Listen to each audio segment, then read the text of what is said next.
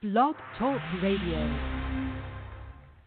Welcome to Joyce Barrie and Friends, the number one worldwide radio show. The show's outrageous and it's contagious. It will lift your spirits high, you'll feel that you can fly. Transform your attitude, fill it with gratitude. Cut loose and improvise. It's coaching time today. Joyce is a great coach with an extraordinary approach. Fast on the upbeat, top of the heap. A wild motivator, great stimulator. Unstoppable in a humoristic way. Life lessons with passion, joyfully today. You want Joyce as your coach if you want this to be your best year ever. Coach Joyce here. I want this to be your best year ever. I want this to be my best year ever. I want this to be the best year ever for Martha Rouleau, her friends, her family, and we want this to be the best year ever for all our friends and family and loyal listeners worldwide. Welcome to Joyce Barrie and Friends.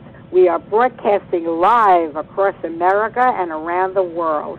This is the hour to empower with stimulating talk, views you can use, memorable quotes, and powerful life lessons. We always have hot guests and cool topics. We even have cool guests and hot topics.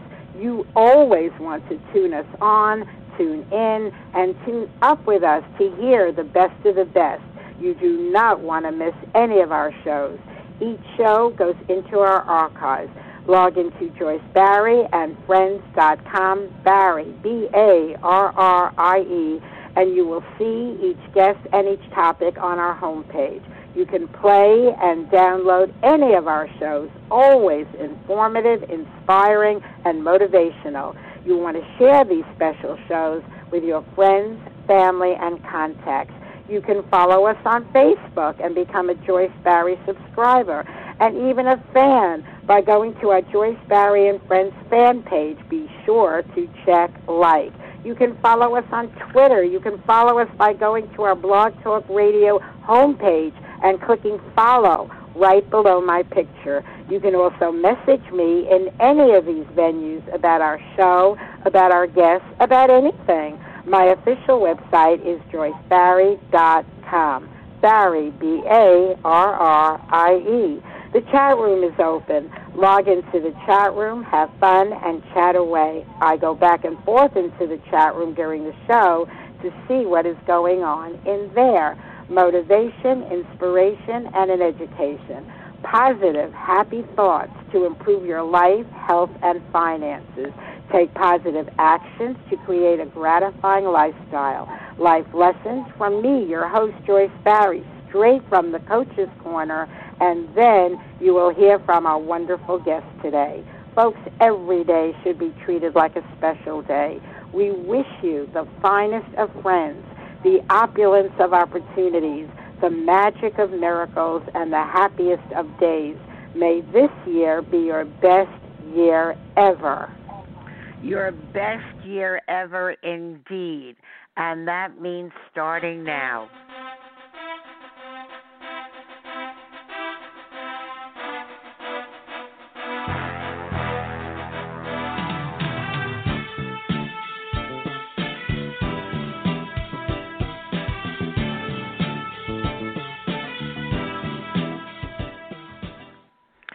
Folks, what a great show we have for you today. It is on mindfulness.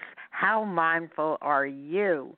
Martha Rouleau, who was Teacher of the Year, is going to teach us about the science of mindfulness.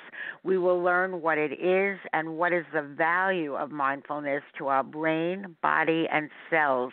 We will also discover why it is so valuable with enhancing personal well being and resilience.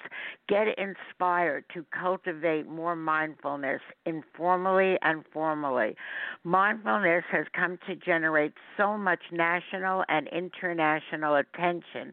Today, Martha Rouleau hopes that it will now capture your attention.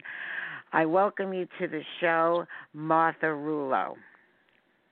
Hi, Joyce. Thank you so much for letting me be a participant on your radio show. Yes, mindfulness has truly captured my heart and my passion because I've had the opportunity to see all of the benefits and the changes that it potentially can offer to all of us. So, thank you. Well, you, you're most welcome. You certainly know something about it. You've been a student and practitioner of mindfulness for 12 years. You've been a mindfulness presenter for over five years, a school educator for over 31 years. Given that package, who better to talk about mindfulness than you, Martha Rouleau? Oh well, thank you. And and Joyce, actually, I, I came about the practice because one of my sons had had a real serious accident and um, had um, had traumatic brain injury. And at that point in time, knowing the impacts on the family, I made the decision myself. This was about 14 years ago. I made the decision myself to say what will be, be the best to support my family moving through all the ups and downs of experiencing this. So I started my mindfulness based practice working with actually a teacher on the renowned program Mindfulness Based Stress Reduction, which is out of UMass as well as UC um, LA at San Diego or University of California at San Diego. So that really piqued my interest, um, Joyce. I saw the benefits of it, and since then I've really um, become a steady practitioner and gotten involved with taking trainings and I'm now a qualified teacher in the mindfulness based stress reduction program, um, knowing that we can be who we want to be when we understand, first of all, the impact of stress and how we can work with our breath and our body awareness to alleviate or relax the stress experience that we're having at the time. Well, stress is certainly prevalent in today's world. Wherever you look, wherever you turn, personally, professionally, globally, internationally, it's there. Uh, regarding mindfulness, it has captured so much national and international attention. Why do you think that's so? Well, I think you know I I actually believe it's because they have done enough scientific studies, Joyce, ever since the 1970s when mindfulness-based stress reduction actually started, and it started at the Center for Mindfulness with Jon Kabat-Zinn, and he was a doctor, not a medical doctor, but had his PhD. And doctors who were medical doctors were coming to him and they were saying, I have these people with chronic pain and we're not able to do anything else for them. So at at that point in time, Jon um, had developed uh, an eight week program that is very specific, very well strategic, but it's over time become manualized.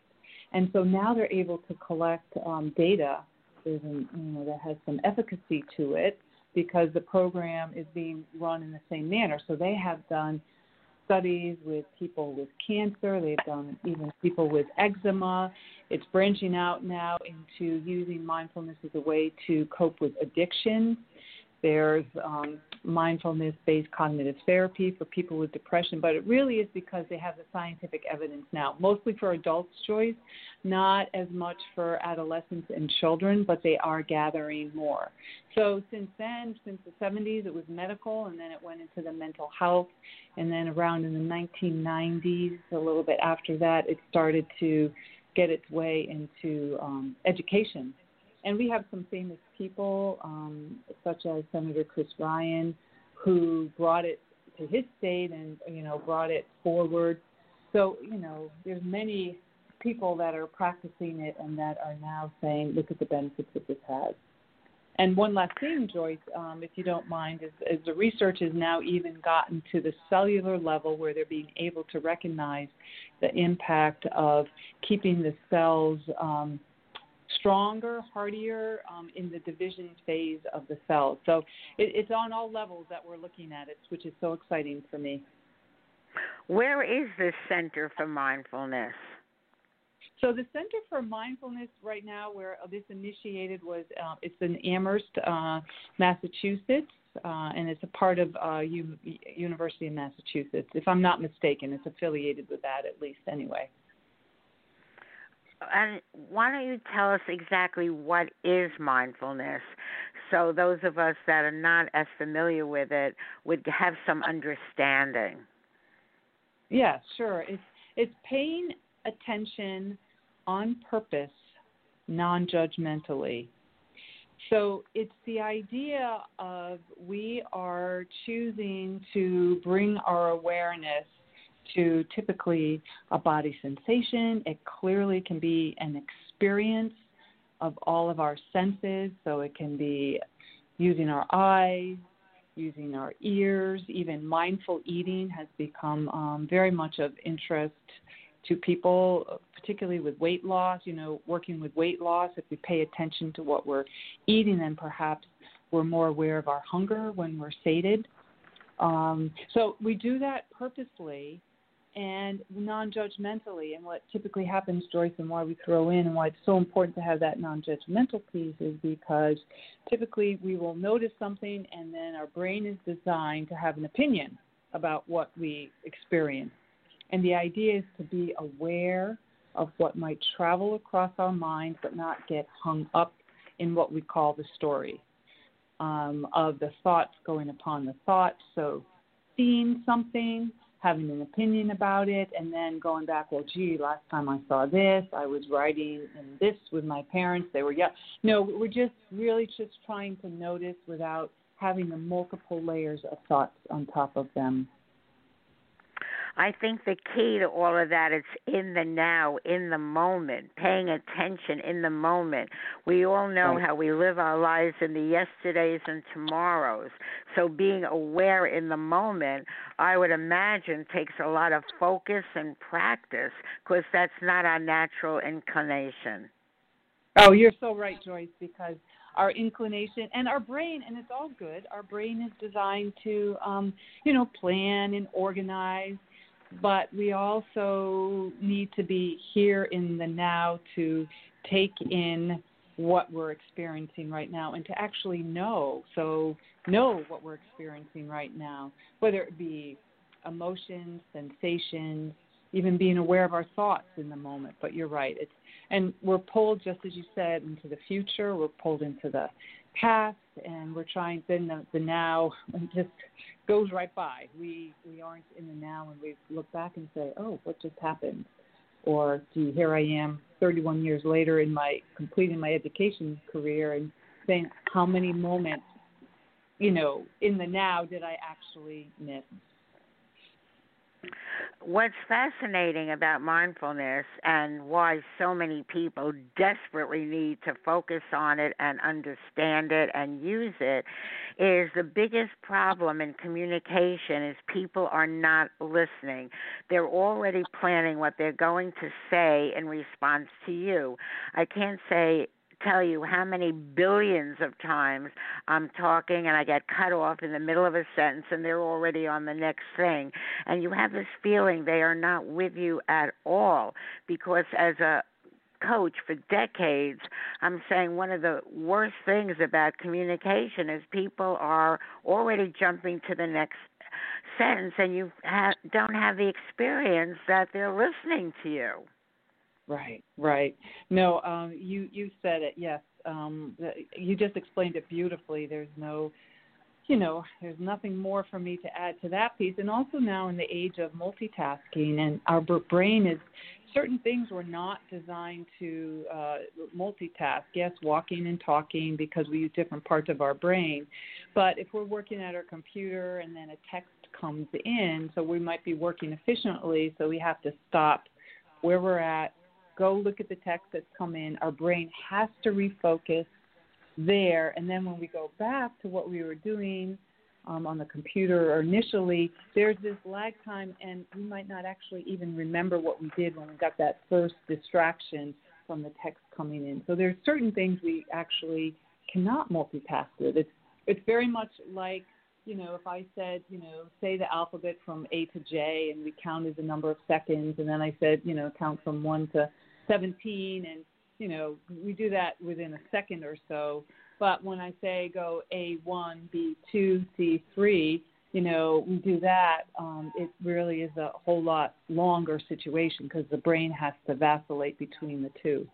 So multitasking um, and with a distraction, really in, in organizations and companies are recognizing that it decreases productivity. I'm going to say that the worst thing with communication, well, it has its really good and really bad aspects, but as you brought up, it's texting. I've seen people, uh, you know, at dinner tables, and they're so busy texting, they're not paying any attention to the person sitting next to them, talking to them, not paying attention to the food. I recall being in a restaurant fairly recently at the next table uh, family of four, and the daughter was texting the entire time. I was stunned that um. the parents didn't say one word. The food came, everyone's eating, her plate sat there, literally sat there to the time when the meal was over, the check came, and the waiter said, Would you like me to wrap that up for you? But what really got to me on that note and I'm not one to judge people. I believe in live and let live. But no one at the table, not one person said, Why don't you enjoy your meal? Not one. I think that the families have come to give up on that phenomena, just let it be, and not even talk about it because the one that's doing the texting is addicted. Right, and we do know that that can happen, particularly the younger the um, you know the younger the the child is the potential for that because they get a nice hit of the hormone um you know dopamine or the yes the um, neurotransmitter dopamine and that's the reward pleasure. And when children are in the um, you know adolescent age particularly you know that's what their brain is seeking is that pleasure. And it's it's part of the brain development piece. So when they every time they text or they get a new piece of information they get another little hit of the of the dopamine. So over time, we know that you know they need more and more and more of it. So, you know, for for student and children's brain development, it really I think there's much to be said for limiting the amount of um, screen time, whether it be you know video games or whether it be your cell phone, uh, texting, whatever it is, just in order for people to you know help keep the brain in its normal progression. I mean, the brain isn't fully developed, the prefrontal cortex, until um, 20s, a little bit later for males than for females, what the research says, but in the 20s. So we do not want to be interfering with that if we can help it. So yes, it is true. Like just as you were saying, there is addiction um, coming up for you know using screens. So and also, you know what I found, Joyce, which has been fascinating for me working in my relationships with students as an assistant principal these last 10 years and being a student that what screen time is also preventing is um, students to see the facial expressions in our species, the human, one of the beautiful things of being a Homo sapiens or a human being is that we have facial expressions that we use to read in order to understand kind of um, let's see, our relationship to them or understand kind of more societal norms, that when people are doing this over texting, we don't get to see a face to face interaction, which might show tears, which might show even joy, might show sadness. And in our work with children now, I believe there's a more of a trend to have there to be, you know, positive resolutions between students where they come together and resolve things. And I had that happen yesterday where a boy just said, I did what I did. You asked me to. It wasn't right. I did it, but I didn't want to lose you as my friend. And he starts crying. And this other boy was looking at him like, wow. You know, so I do think that we've really got to look at, you know, the unique experience that we can have as human beings and not throw it to the wind by expecting to communicate only via texting with real important matters. Wow, this is so valuable for our listeners uh, about the significance, the importance.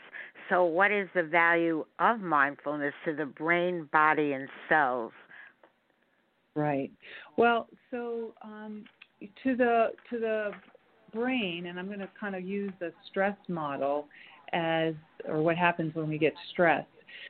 Um, and as we go through our day, pretty much we go through our day, and we might, depending on our job, we all have a pretty much a normal, I'm going to say, set point. So imagine a line across the, uh, the graph going horizontally, and then something bad or something that might stress us. So someone, you know, is upset with us in the in the road or in the gas line, and so we get an element of stress. So so it it peaks and then hopefully over time, uh, you know, it goes back to that normal set point. Well, what's happening, particularly with all the distractions, we keep never getting back to that baseline. So our body is continuing to, you know, produce cortisol. Our amygdala, which is the fight, flight, or freeze part of the brain, is getting flooded with emotions constantly. And what ends up happening there is that our amygdala will respond first, and we don't necessarily have time to go to the prefrontal cortex, which will give us the opportunity to pause and choose a response unless we train ourselves that when we're stressed and when we recognize in our body or we recognize a thought in our head that we are feeling stress, we can actually breathe, and breathing is the parachute, which can help us come back to the moment and give us an opportunity for a pause. It might only be a short pause, it might be just something we we notice and we still respond in our very usual habituated way, um, or it might be allowing us to just kind of self-talk and keep ourselves responding as opposed to reacting. We all have patterns that we're wired, and people with trauma, of course, have have patterns because that amygdala, that um, part of the brain that we helps us survive, um, is just so used to reacting in a certain way that we are actually breaking or changing, I should say, because neuroplasticity allows us to rewire, allows us to reroute um, the direction that we're going. It's very much like a road. If there's a, a road that um, has got a median in the middle of it, and that road's traveled over and over again, and maybe over the median, you know, the grass won't grow, but you know, when we start changing you know the direction and we're not on the exact same path and we allow new things to allow new things to grow. So with mindfulness how important is it to pay attention to your breathing? Right. So that's where the breath is the parachute uh, for the body because we have the chance to go from that automatic response to when we pay attention to our breath we're allowing the fight, flight, or freeze, which draws all our blood out to our appendages, away from our heart, away from digestion. That's why when you're nervous, you might not feel like you really want to eat. And it allows us to bring it back inside to regulate the body and allow the chemicals that are floating around to be reduced.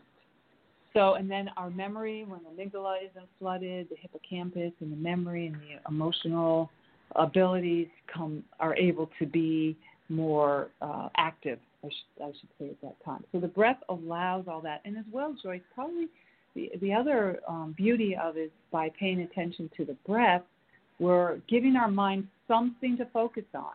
And mindfulness is not about not having any thoughts that is just changing our relationship to the thought so that we become the observer. So we actually become the observer of our breathing, the moving in of the belly and the moving out of the belly or the chest or even perhaps the, the tips of the nostrils because the mind will want to pay attention to something.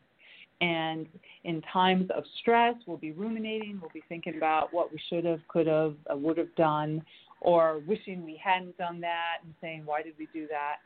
Um, so this way, we don't give we give the mind something to focus on, but not those thoughts that will pro- proliferate the feelings, the thoughts of um, the negative thoughts, and um, pro- continue to producing those chemicals inside of our bodies.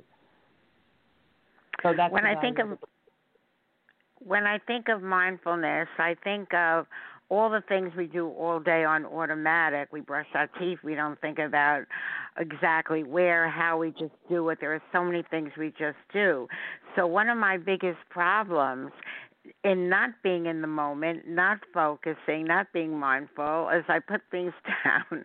And every day I'm looking for something that I mm-hmm. just had somewhere. I've misplaced things all the time. What advice would you give me and people like me that are always misplacing things?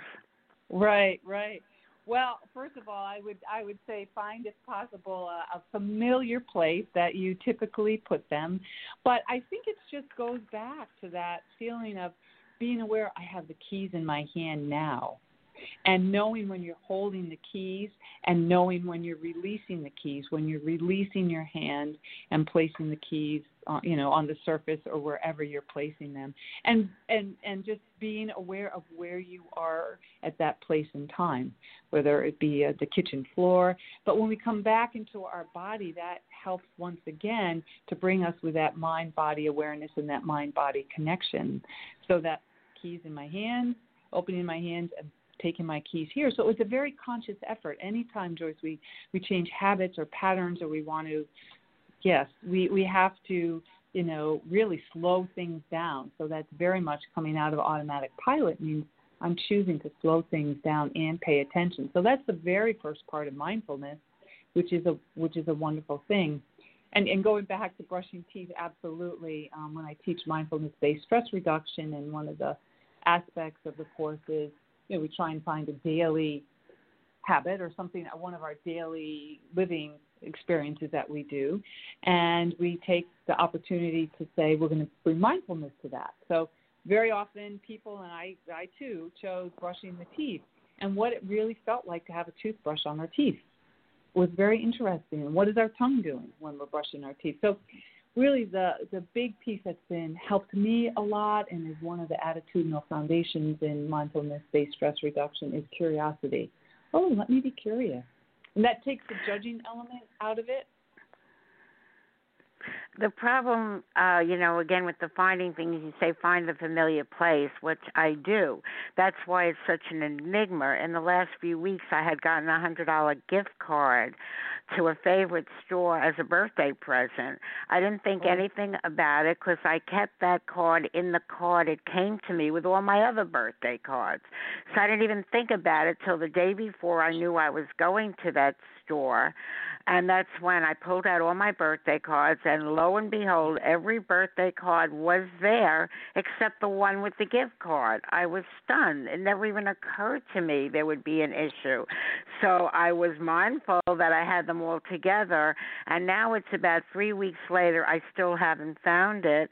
I oh, went to all the familiar places. You know how when you lose something, you go to the same place 20 times because you're incredulous it's not there so it was a major upset for me because I, as I said, didn't give it a second thought till the night before. I wanted to make it ready, and every card was together except that one still hasn't turned up.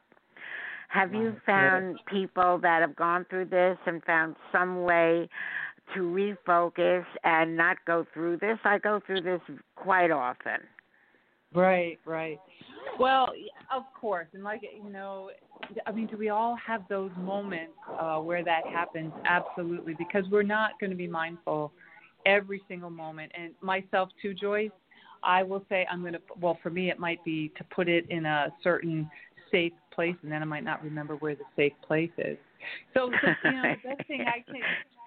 Right. So the best thing I can, you know, say is that to when we're doing it is to be as conscientious as we can and as aware of that particular moment and and do that. Um, but there's really we we for me I should speak for me but there's just so many times when I am not I I am not. So there are many times that I am but there are many times as well where that that won't happen where I will do exactly what you said. Um, you know I purposely put my keys in a in a per- pocket in my purse, but let me tell you, there's a lot of times I find my keys not in that pocket when I know I want to put it there. So it's part of our human condition, and one of my most mm, favorite teachers would have this great phrase, and she would say, ITI. Well, isn't that interesting? As a way to keep non judgmental you know us from being too harsh on ourselves for doing that. But I understand the stakes of a hundred dollar gift card, and you're making me wonder. I just got a hundred dollar gift card to the Cheesecake Factory, and I I think I know where it is. A key word there is I think. I yeah, think I know. right. I had no doubt that it wouldn't be there. I really that's why I didn't give it a second thought till I was ready to go uh to that particular restaurant, which is almost an hour away.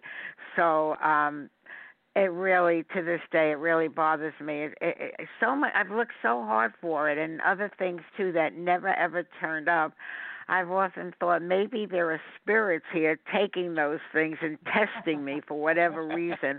I I I, I did hear of a story with uh, one of, from one of my best friends who spent the night at uh one of her friends, and she said when she went to sleep, she noticed that that friend had a lovely necklace around her neck, and in the morning it wasn't there.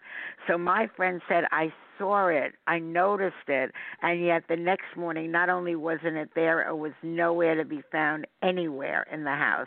Like she looked if it had dropped off, slipped off, lock broke, all those things. So sometimes I wonder when it's on that level if there's some mysterious factors coming into play.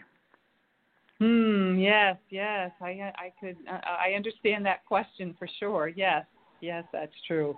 But there's you know, and I think as mindfulness, you know, gets out there more and more, people want it to be uh, a panacea for everything, and it it takes work, it takes time, and it takes really a commitment. And you know, the the good news sometimes is, oh, the good news is, well, I'm I'm being more mindful, and that's why we have to bring in the piece of curiosity, compassion, non-judging, because the bad news is, is there I go again. I am doing this exact same thing because I become more mindful of it, and it's really something I might want to change or something I'm not feeling real favorable towards, either about myself or a situation. And so that's why we say, okay, it really is step by step. It's not necessarily this big leap because, and, and I love this analogy. If we expect think with change it's going to be a big leap and we don't have to take the steps along the way we can never retrace our steps and um, i think it's real important that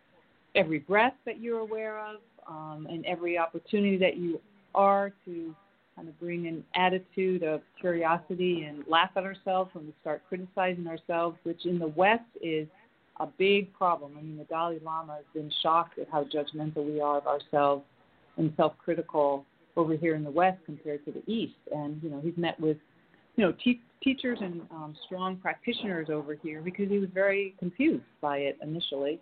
Like, wh- why is this self-criticism so big over here? So uh, we we have to know that we're really step by step we're doing the best we can and keep our intention um, of, of purposefulness with wanting to change and, and bringing mindfulness into our lives. This brings to mind something I learned many, many, many years ago.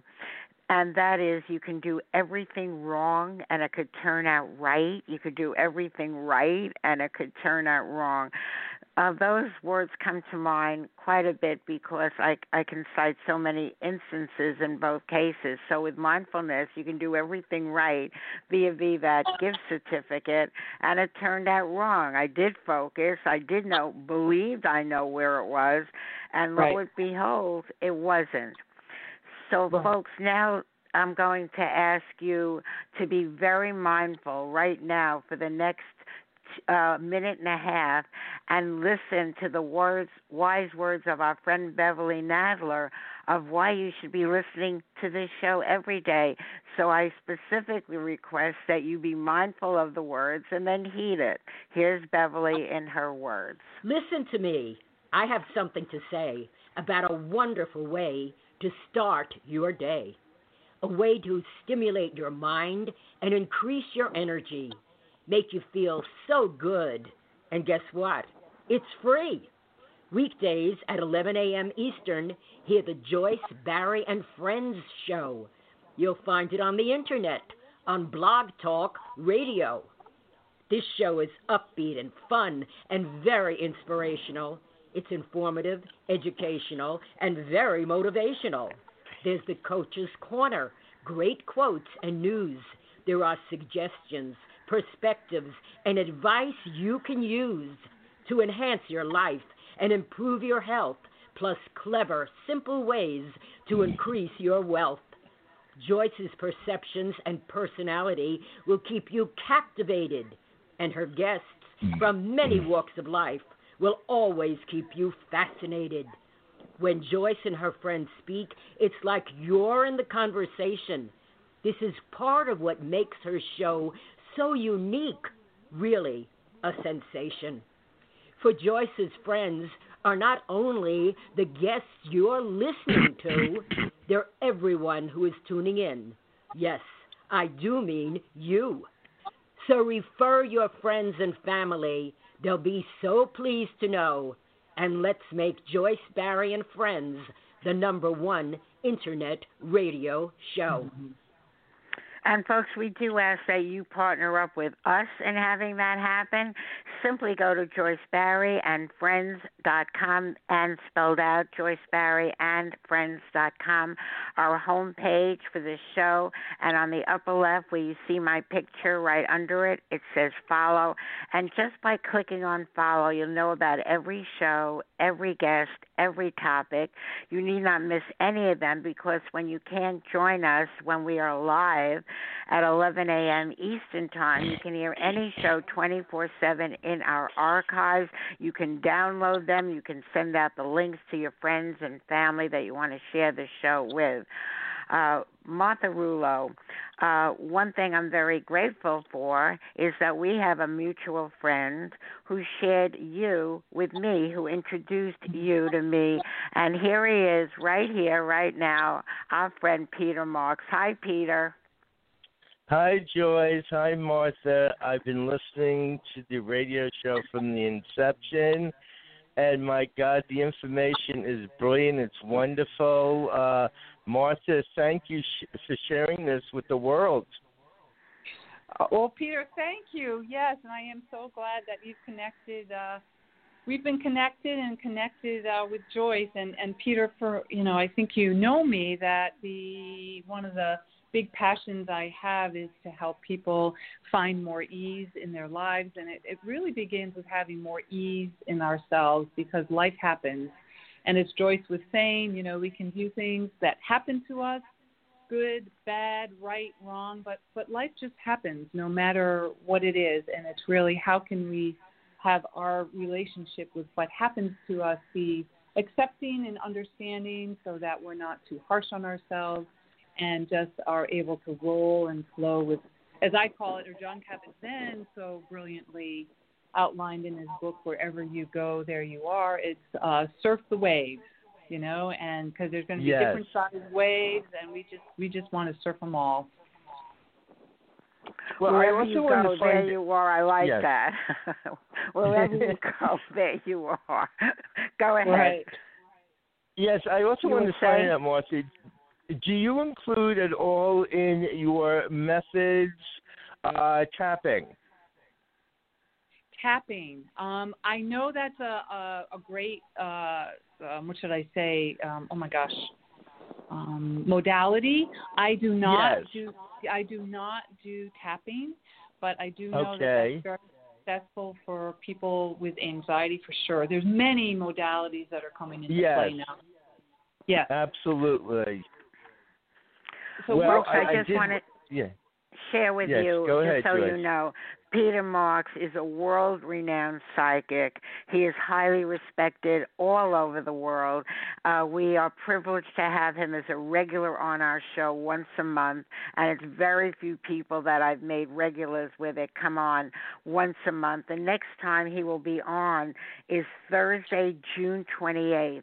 Now, that's just this particular uh, Thursday because our regular Thursday guest, Beverly Nadler, here's to your health Thursday, switched with Peter for this particular week only because of circumstances beyond her control.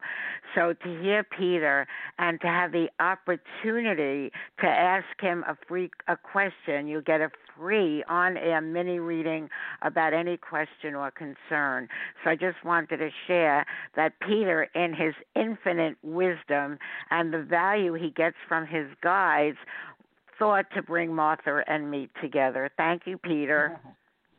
Thank You're you, Peter. welcome. You're welcome. I also wanted to mention was I'm glad you brought up the uh, the 28th of this month because I misplaced my calendar and you just reminded me. that's, that's funny. right.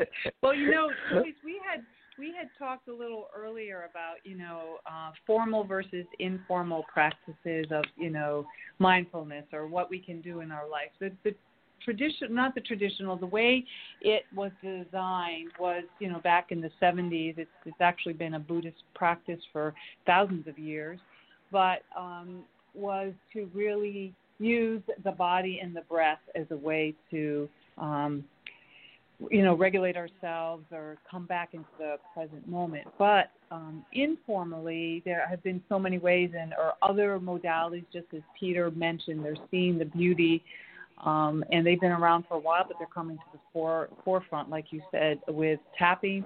But even with students, um, we're using something as simple to help them calm and focus.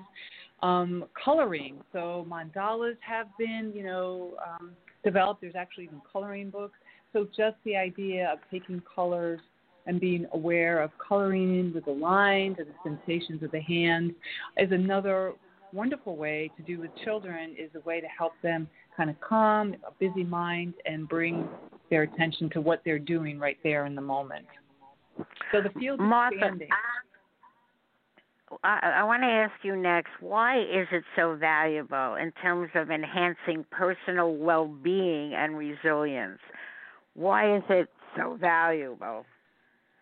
Well, if we take a look at what we said, we all have very habituated patterns. You know, our brain, it's like the, the groove in the old, you know, record players, which we've done repeatedly time and time again. And some are useful and some are not so useful. So the idea is we have the opportunity to make a choice to, first of all, have the awareness that this is something I do, and oh, look, I do it in this situation, and oh, this is what it feels like in my body. And to say, you know, I don't want this to be a pattern that I continue to do. So I now, as I continue to become aware of it, because it's causing stress in my life or making me not feel successful, and so I now have the opportunity through mindfulness to say, oh, I can now begin the process of developing another groove due to the neuroplasticity ability of the of the brain. So that's one thing. And when we and it also, as I said, I think the beautiful thing for me when I go back to my son's accident was that there were many opportunities I could have reacted looked at things in a very old, habituated way, which is, you know, typically for all of us because of the way our brain's design is very negative, or to recognize that and say, well, wait a minute, do I have to necessarily think like that right now? I have a choice. I am not going to think that way. And as Peter Marks would say, it also helps, you know, to keep our vibrations high.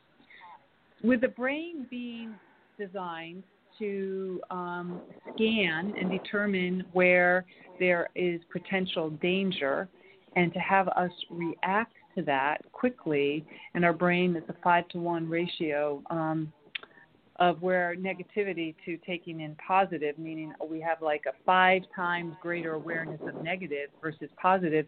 I think mindfulness provides the opportunity for us to catch the brain's natural design and rewire it. And there's so much work being done in that avenue. So that's how it really creates our resilience so that we're not traveling down a road that is one that I believe just helps us not feel healthy and well and can erode our confidence. And I don't think that, um, I know for me, that hasn't just been a successful avenue. Martha, why would the brain focus five times more on the negative than the positive? I would think it's equal focus. Whatever you're bringing to it, it's focusing on. Why such a ratio in favor right. of negativity? Right, and they call it the negative bias. Um, and uh, Rick Hanson has done a lot of that work. Um, he's actually just written a book called Hardwiring Happiness because in order for us to say, remember, we have the um, a, a, a brain that's about 3.5 billion years old, um, and what we did in order to survive is, you know, you had to determine, walk along and determine, oh, is this berry healthy for me to eat or not good for me to eat? So you're looking for things, and once you have one bad memory, it is deeply entrenched in the mind, so that you won't go to that again. So it's like you've got to be aware of the tiger that's coming at you so you can react, but you also can't be naive because there might be one in the bush that's waiting to attack you.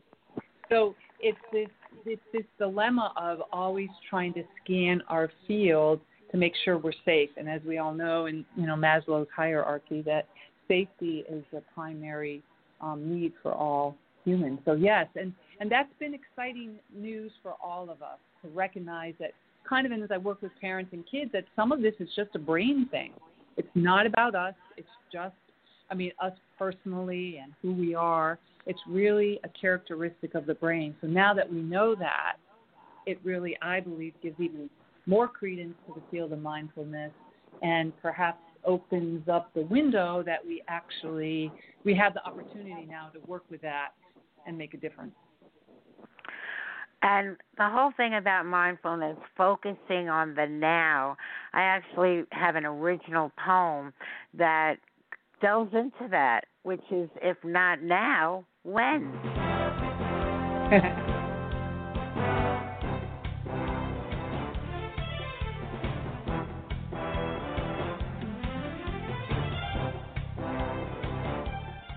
Joyce, Barrie and Friends, the number one worldwide internet radio show.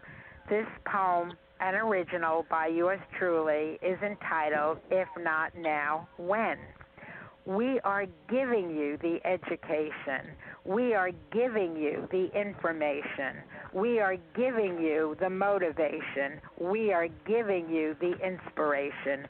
What you really need to do is to put this into application. Do you want a transformation? You must use your imagination. It might take some perspiration. It's all in the preparation. You must really be sure there is no procrastination. It helps to have a fascination and very strong determination. You want a positive demonstration, achieve success in the administration. It really is the time. Give each show your consideration. What is your aspiration? What do you need for stimulation to get healthy and off that medication? To get wealthy, it's your destination. So make today the day for your participation. If you do, congratulations. If not, now, when?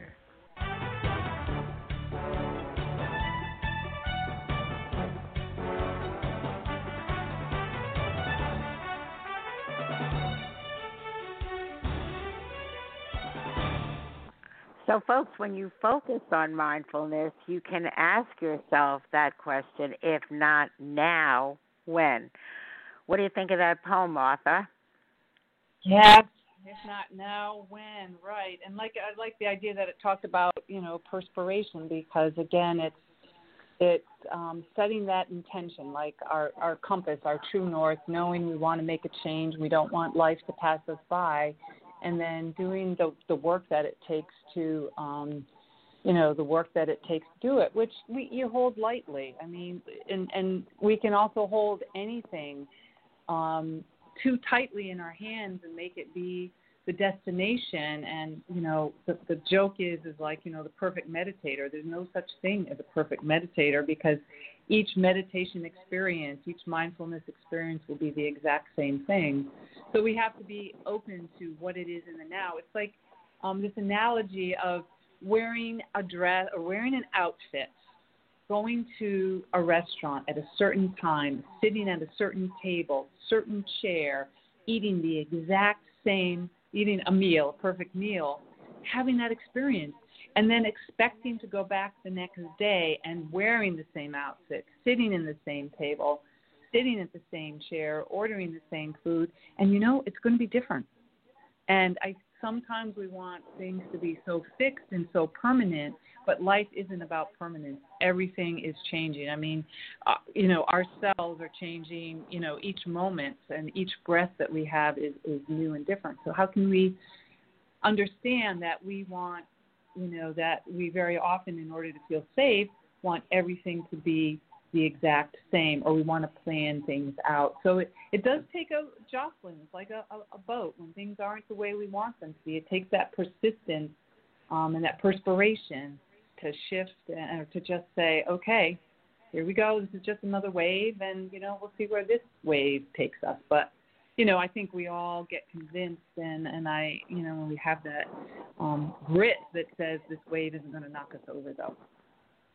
I love that analogy, Martha Rouleau. It it really drives home all the things we go through in life, and it is different. We date a person for the first time; it was the perfect date. Looking forward to the next one, and it could be the total opposite experience. So that was really a very valuable analogy where you do everything exactly the same and it's different. So that was really terrific.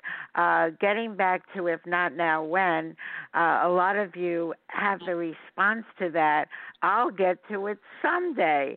I'll get to uh, look into mindfulness someday. I'll get to practice it someday.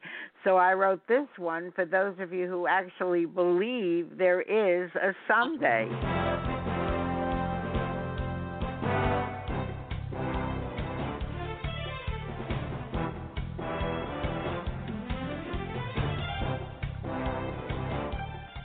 Someday, an original poem by yours truly, Joyce Barrie. I went to my calendar and took a look. I discovered that someday was not in the book. I looked carefully, for someday I did seek, but only Monday through Sunday appeared on each week. I got really confused. This was not funny. I always said someday I'd make very good money. I always said someday I'd get everything done. I always said someday I'd be number one. I always said someday this and someday that. Someday is starting to sound like very old hat. I became very sure that something was wrong. No someday on my calendar all along.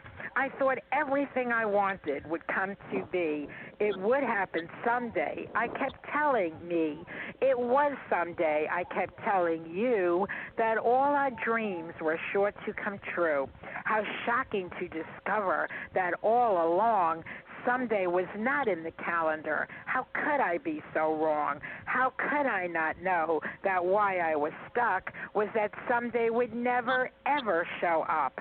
There wasn't a calendar anywhere, none to be found, that had someday in it. It would never come around. I always knew that if something is going to be, I am totally responsible. It's all up to me. I thought of my goals and made a new list. How exciting to realize that someday did not exist. Now I really know without any doubt that Monday through Sunday is in and someday is out. So I ask you, women, I ask you, men, I ask myself, if not right now, when?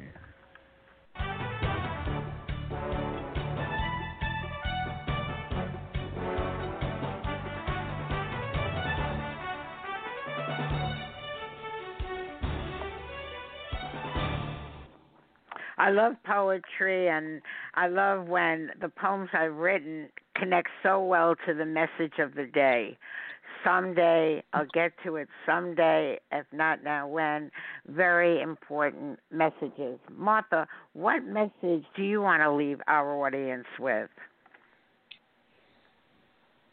The, the message, Joyce, I I want uh, to leave with people is would be a couple things. Um, one, just to begin to with an attitude of curiosity about life. When we notice ourselves um, pegging either other people through judgment or um, having the attitude of this isn't going to work out and or why do things always happen to me, to perhaps step back and just notice that we're hung up in a sense of negativity when really there's an opportunity right here and now to look at what's in front of us. Not that it's it's not hard or easy, and I think mindfulness gives us the opportunity to what we usually the words we use turn towards the difficult with an with an understanding and a compassion, knowing that we have the courage to turn towards whatever arises. So an element of you know curiosity about what is this life around me and what is it like to do these simple small tasks of brushing my teeth um, as a way to start not missing missing the moment. I think Joyce that that can lead to a greater connection with humanity, which I think overall um, I believe there are so many people wanting to recognize that we all are having this human experience together and that I am not separate. Our thinking of negativity can very often have us think that we're isolated and we're separate when in reality we truly are truly are connected but we have to open up to the present of ourselves and then we get to recognize that everyone else is a present and has the opportunity to live in the present. As you were speaking those words, I brought to mind uh, a fellow that was my best friend, uh, like on a very high spiritual level. And when he passed, and this was decades ago, uh, in the synagogue, it was a huge synagogue, literally wall to wall people, standing room only. And we're talking a big synagogue. People came from all over the country. They came in from everywhere to attend that service. My my friend to this day, I think about him every single day uh, Michael Wyman, God bless his soul. So I'm thinking, why was he so popular? What made him different? I've never seen anything like it. When people got up to speak about him, everyone came from he was my best friend. So as I'm thinking about mindfulness, I don't know anyone that was more in the moment than he was. When he was with you, nothing else existed. You really got the sense as he looked into your eyes when you were talking that you mm-hmm. were all that existed, a hundred percent. And I'm just thinking of his popularity and everyone feeling like he was their best friend, including me. And as I said, mm-hmm. to this day, I think about him each and every day. So he certainly knew about mindfulness being in the moment, really listening to you and relating to you. So mm. uh, it, that I just realized like what made him so special, and his focus, his books, his courses were all on the power of acknowledgement, and he always uh-huh. made you feel that important. So the compliments right. were always real and genuine because he loved people so much. Uh, so Martha, I just want you to know this was a really special show. I'm officially going on record. I want to have you back in the near future. I thoroughly enjoyed it and, and learned a lot from it. Is there anything else you want to say as we wrap up here? No, I just would like to end real quickly with a poem from David Whyte. I think this is uh, so helpful for me. It's titled Enough. Enough. These few words are enough. If not these words, this breath. If not this breath, this sitting here. This opening to the life we have refused again and again until now, until now. So let's all work on being in the now and with this breath and understanding that we really are beautiful people. We've got layers on top of us that um, we can turn towards and we can slowly recognize our common humanity as we work to alleviating our suffering. We'll be alleviating other people's suffering.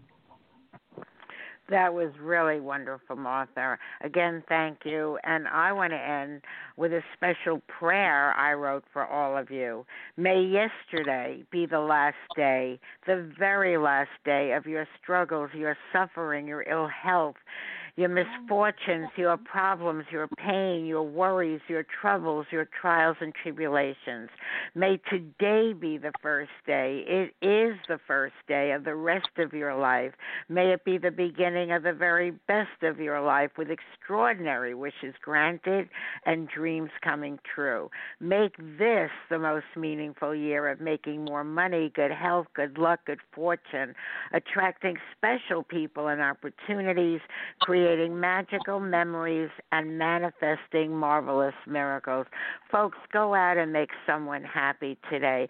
Go do a random act of kindness. Do pay it forward.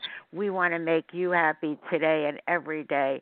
So we invite you to sing along with us, dance along with us, and laugh along with us. And you can do that right here, right now, to the Joyce Barrie Mash. Thank you. God bless you.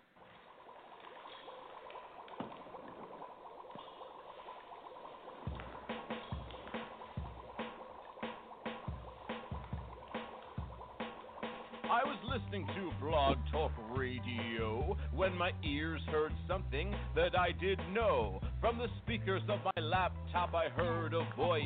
It was the White Oprah, also known as Joyce. He did the mash. The Joyce Barrie Mash. Joyce Barrie Mash. She is a coaching smash. He did the mash. You'll catch on in a flash. He did the mash. The Joyce Barrie Mash. I felt so inspired by her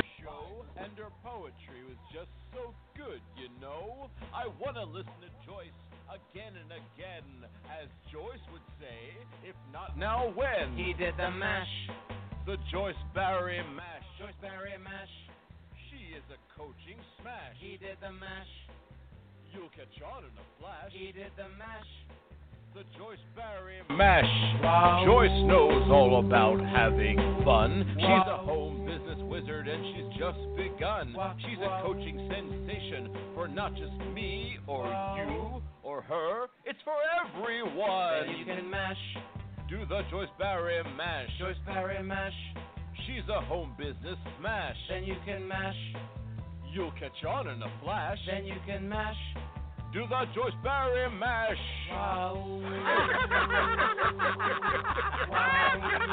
Have a fantastic day and listen to Joyce Barrie and Friends.